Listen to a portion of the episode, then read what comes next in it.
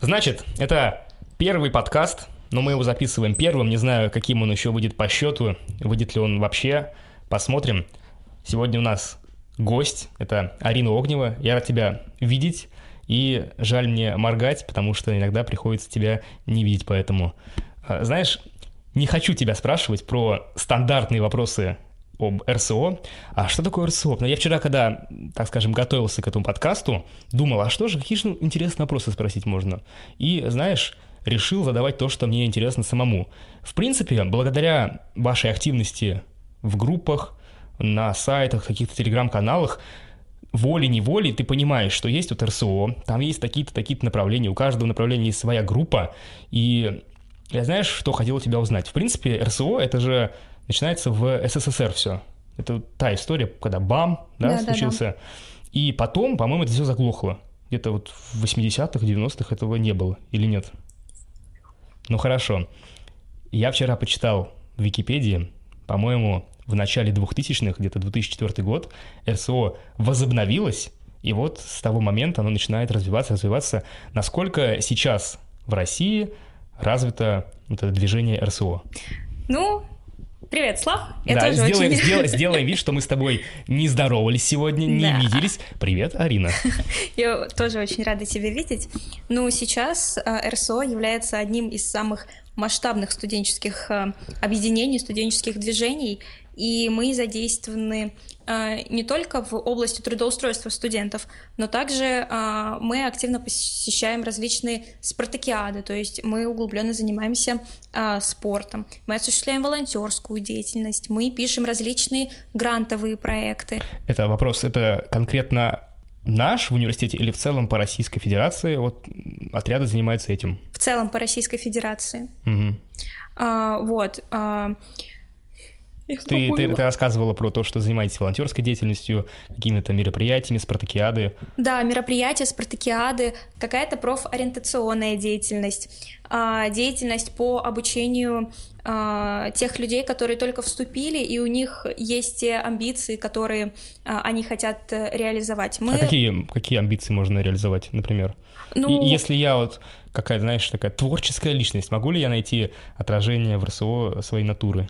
Конечно, у нас есть э, замечательные представители пресс-служб, которые занимаются полностью СМИ. Они осуществляют деятельность групп, они придумывают различные дизайны, там э, челленджи, ведут телеграм-каналы.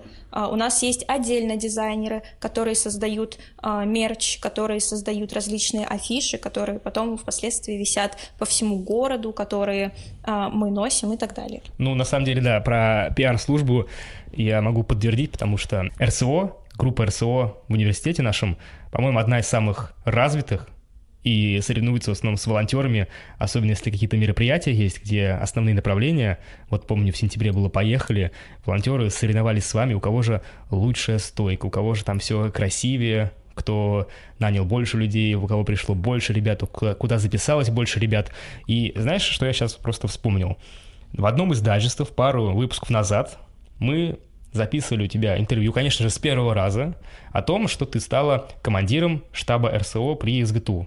Правильно должность называется? Да, правильно. И пришло время, мне кажется, спросить. Ты в тот момент говорила, ой, столько планов, столько мероприятий у меня планируется, хочу сделать это, хочу сделать то, и что же ты сделала то, что же ты сделала уже это?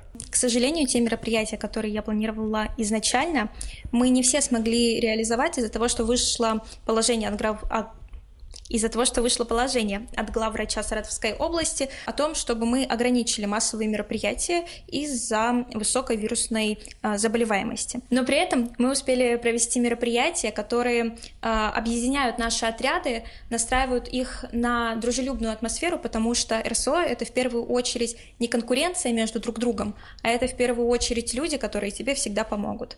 А в дальнейшем в планах у нас это поездка в снежный десант, на которой мы собираем собираемся писать грант. Это интеллектуальная игра «Что, где, когда», на которую я уже сейчас со своей командой пишу грант. И, конечно же, различные мероприятия внутри университета, направленные на продвижение РСО. Совсем скоро у нас состоится а, наш самый знаменательный день, это 17 февраля, День российских студенческих отрядов, на который мы тоже планируем сделать праздник внутри вуза. А, и, конечно же, это школа по направлениям, где мы будем обучать бойцов перед целиной и давать им какие-то советы и вообще, в принципе, наставлять их. Ты рассказала все планы, а вдруг кто сейчас услышит и украдет у тебя их. Ты сказала про снежный десант. Если честно, я впервые слышу, что это такое вообще в университете. Расскажи, пожалуйста. Мне в голову приходит только игра в снежки. А, Снежный десант — это масштабная всероссийская акция, специально для которой мы создаем новый сводный отряд, который состоит из людей, входящих в другие отряды, как на уровне штаба, так и на уровне региона. А в это время мы определяем несколько поселков, которые мы планируем посетить. Конечно же, желательно, чтобы они близко... Чтобы они близко были расположены друг к другу. Желательно, чтобы они близко были расположены друг к другу. А, мы выезжаем а, в один из этих поселков и на базе какой-то школы обустраиваемся а, и уже начинаем осуществлять нашу деятельность. Мы разделяемся на две группы. Первая группа — это те люди, которые непосредственно помогают населению там что-то убрать, что-то даже помыть, что-то починить, кому-то что-то перекопать. А вторая группа людей — это те люди, которые занимаются с детьми. Они проводят профориентационную деятельность, различные мастер-классы, а, обучающие викторины и просто а, обустраивают их культурный досуг. И так на протяжении нескольких дней мы посещаем все эти поселки, ночуем в школах, живем там, сами себе готовим и, получается, проводим такую некую просветительскую деятельность. Это только в планах или это уже реализуется сейчас? А, вообще это уже сейчас реализуется по всей России, и это вообще очень давняя традиция РСО. В прошлом году, когда я только вступила в отряд, мне удалось побывать в снежном десанте, но в этом году мы еще не ездили, а, мы вот только планируем это сделать. Ты только что упомянула, что ты вступила в РСО в прошлом году. Получается, вот это прошедшее лето 22 года была твоя первая целина, угу. когда ты была еще кандидатом, и когда-то Представляешь, я еще был кандидатом, но, к сожалению, у меня не получилось поехать на Целину, потому что на первом курсе я был очень активным человеком, решил, знаешь, везде-везде вступать, везде прям подал сюда заявку, сюда, меня добавили во все группы, и когда пришло время кандидатства, меня добавили в группу, называется «Яйца в гнезде», думаю, ты эту группу наверняка знаешь, правильно? Да. Так, она жива до сих пор? Ну, они переименовывают группы. Как я понимаю, это был в строительном отряде. Да, да, да. Они это у нас было, креативщики. Это была группа строительных отрядов. Я был кандидатом, хотел поехать летом на Целину, но из-за того, что была летняя практика, меня на самом деле удивило, что почему-то Целина никак не сопоставляется с учебой. Либо я выбрал не ту дату, либо я был на первом курсе, но как же остальные ребята? Умудряются ездить и совмещать учебу. Да расскажу, я пришел к директору, говорю, хочу поехать. Директор моего института говорит, ну, если ты сможешь пройти там практику свою геодезическую, тогда я тебе могу поставить все. Если ты будешь там просто э, строить и работать, то, к сожалению, ты получишь неуд и придется все пересдавать. Ну, вообще у нас есть такая возможность закрывать эм, именно учебную практику через работу в РСО. А, так как у нас есть договор с вузом, а, и мы активно осуществляем эту деятельность. Что касается производственной практики, сейчас мы планируем а, расширить тот объем практик, которые можно закрыть через работу в РСО. Это вот практики по специальности, потому что у нас все-таки технический вуз, и у нас очень много ребят ездят на стройку, и именно через стройку им закрывается практика. Какие-нибудь социальные специальности, они тоже могут за, э, через нас это все сделать. Но сейчас мы хотим расширить этот спектр, чтобы как можно больше людей имело возможность съездить э, на целину и при этом при, приобрести себе какие-нибудь навыки, которые впоследствии э, для них будут полезны. Даже если я учусь, например, на инженера-проектировщика, поехать на целину как педагог, я, в принципе, могу закрыть практику, либо не получится, наверное, да? Ну, скорее всего, нет. Но если очень сильно захотеть, ну, все понятно, можно сделать. Да. Про целину. Знаешь, я подумал, ведь люди, ребята, студенты туда катаются ну, явно не за денег. Потому что студент летом, если хочет заработать, он пойдет куда-то в более, наверное, прибыльное место, Почему же тогда ребята ездят, что такого на Целине, и, насколько я понимаю, это действительно сложная работа. Это, в принципе, работа. Да. Ты получаешь за это какую-то премию, прибыль, и получаешь к тому же общение с ребятами, общение с ребятами вокруг тебя, с друзьями, с кем туда поехал. Целина это насколько это сложно? А, хочу начать с того, что да, ты все правильно сказал. А, целина — это действительно сложно. Я не хочу никого обманывать и говорить, что там все будет прекрасно, это лучшее время вашего лета. А, вообще да, так и есть, это лучшее время. Но там действительно а, очень сложно, как физически, так и психологически. А я могу говорить только касаемо педагогической целины, потому что я прошла именно ее. А, во-первых, это а, очень а, большой, очень высокий а, темп жизни, когда у тебя есть всего пару часов, чтобы поспать, когда после отбоя детей ты идешь на двухчасовые планерки, а потом у тебя еще стоят и репетиции вожатских номеров, чтобы выступить для детей и порадовать их. Это море два раза в день, куда дети не хотят ходить, а ты должен. Очень первый раз вообще слышу человека, кто говорит, море два раза в день, как же это неправильно, как я устала. Нет, на самом деле а, море два раза в день не, любит никто в лагере. Мы не понимаем, зачем так много, детям оно не надо. А, вот. А, и, конечно же, дети. У каждого из них сложный характер, а, у каждого из них есть что-то индивидуальное, и там есть как дети из неблагополучных семей, так и дети, которые приехали туда по платным путевкам. И, естественно, между ними у них не всегда может строиться, выстроиться коммуникация, которая должна быть между обычными детьми. И вожатые должны решать все эти проблемы, а, притом, несмотря на свое здоровье, несмотря на свое психологическое состояние, мы всегда должны быть нацелены на детей. Они всегда дол- должны быть под нашим присмотром. И когда ты стоишь один на отряде из 36 человек, и э, это уже конец смены, ты максимально вымотан, и у тебя половина детей хочет идти на море, половина детей у тебя болеет, там еще несколько детей, и нужно отвезти на репетицию, и ты думаешь, я один, а их 36. И мне нужно быть и там, и там, и там одновременно. Это нереально. Но, как оказалось, все в этой жизни реально, потому что эм, РСОшники, они действительно очень добрые и понимающие люди. У нас были вожатые из Архангельска, и когда мы, мы с ними не особо почему-то ладили, мы с ними не особо общались, но когда дело касалось каких-нибудь проблем или когда какая-нибудь девочка сидела и плакала, мы все, конечно же, подходили к ней, спрашивали, что случилось. Она нам выливала всю свою душу. Вожатые всегда могли помочь тебе с твоими детьми, как успокоить их, как посмотреть за ними, если тебе нужно отлучиться с другой частью детей куда-то. А, ну и в конце вечера, конечно же, мы все собирались, обсуждали а, вот этот вот день, который у нас прошел, обсуждали все сложности, все, конечно же, а, иногда плакали друг другу в жилетку, а, ну и когда пришло... Спасательную жилетку. Да, и когда пришло время прощаться, нам было очень грустно. Ну, то есть а, один из основных моментов, которые ты получаешь на целине, это как минимум просто знакомство и опыт. Это ну, вообще, лично для себя я ставлю в приоритет не знакомство и опыт, а я ставлю в приоритет эмоции, которые я испытываю за прошедший трудовой семестр. Даже если они негативные? Даже если они негативные, потому что любые негативные эмоции нас учат чему-то. Мы получаем негативную реакцию на себя от кого-то или негативную реакцию, наоборот, от себя — по каким-то причинам. И мы должны определить эти причины и понять, а почему я вот сейчас злюсь на этого человека.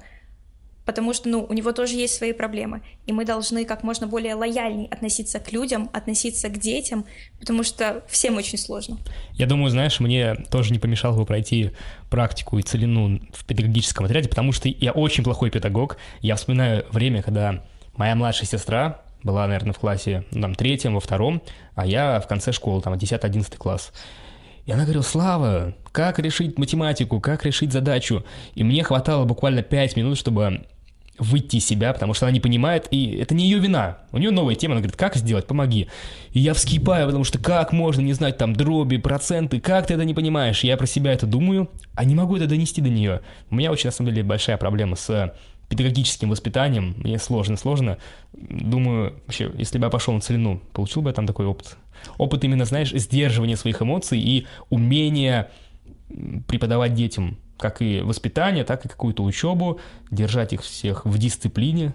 Я думаю, да, потому что когда ты только начинаешь проходить целину, ты забываешь об абсолютно все, чему тебя учили на курсах, на школе молодого бойца, и ты строишь коммуникацию с ними уже на своем каком-то опыте. Ты понимаешь, что вот этот ребенок почему-то плохо себя ведет, значит в чем-то есть причина.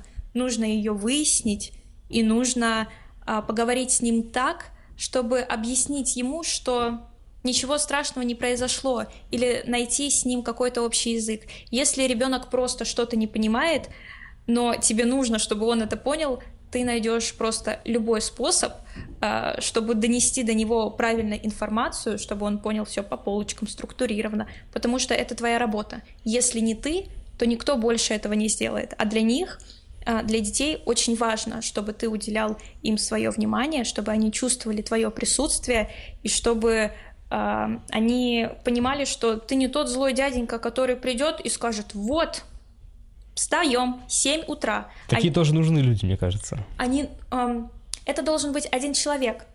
Нужно показывать детям, э, что ты не такой веселый, все им разрешаешь, все прощаешь. Друг, друг, знаешь, такой, я да. ваш Кент, ребята. Да, ты не друг, но ты не тиран. В нужные моменты ты должен быть другом и поговорить с ними, если их что-то волнует, если они на что-то обиделись.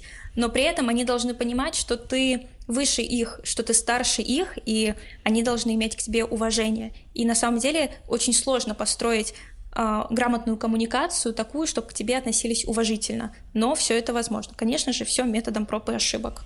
Но это мы, знаешь, с тобой решили э, вопросы целины. А зачем в целом тогда состоять в РСО? Немножко, знаешь, расширим вопрос глобально. Вот если угу. я первокурсник, там второкурсник кто-то, или как ты была на третьем курсе, по-моему, нет, на ты втором. была на втором. Но вот зачем вступать в РСО в целом? Если на целине мы получаем это, а целина у нас только три раза то есть три месяца в году. Угу. Ну, смотри, а, начнем с целины. Целина у нас есть не только летом. Также у нас есть возможность уехать на целину и зимой.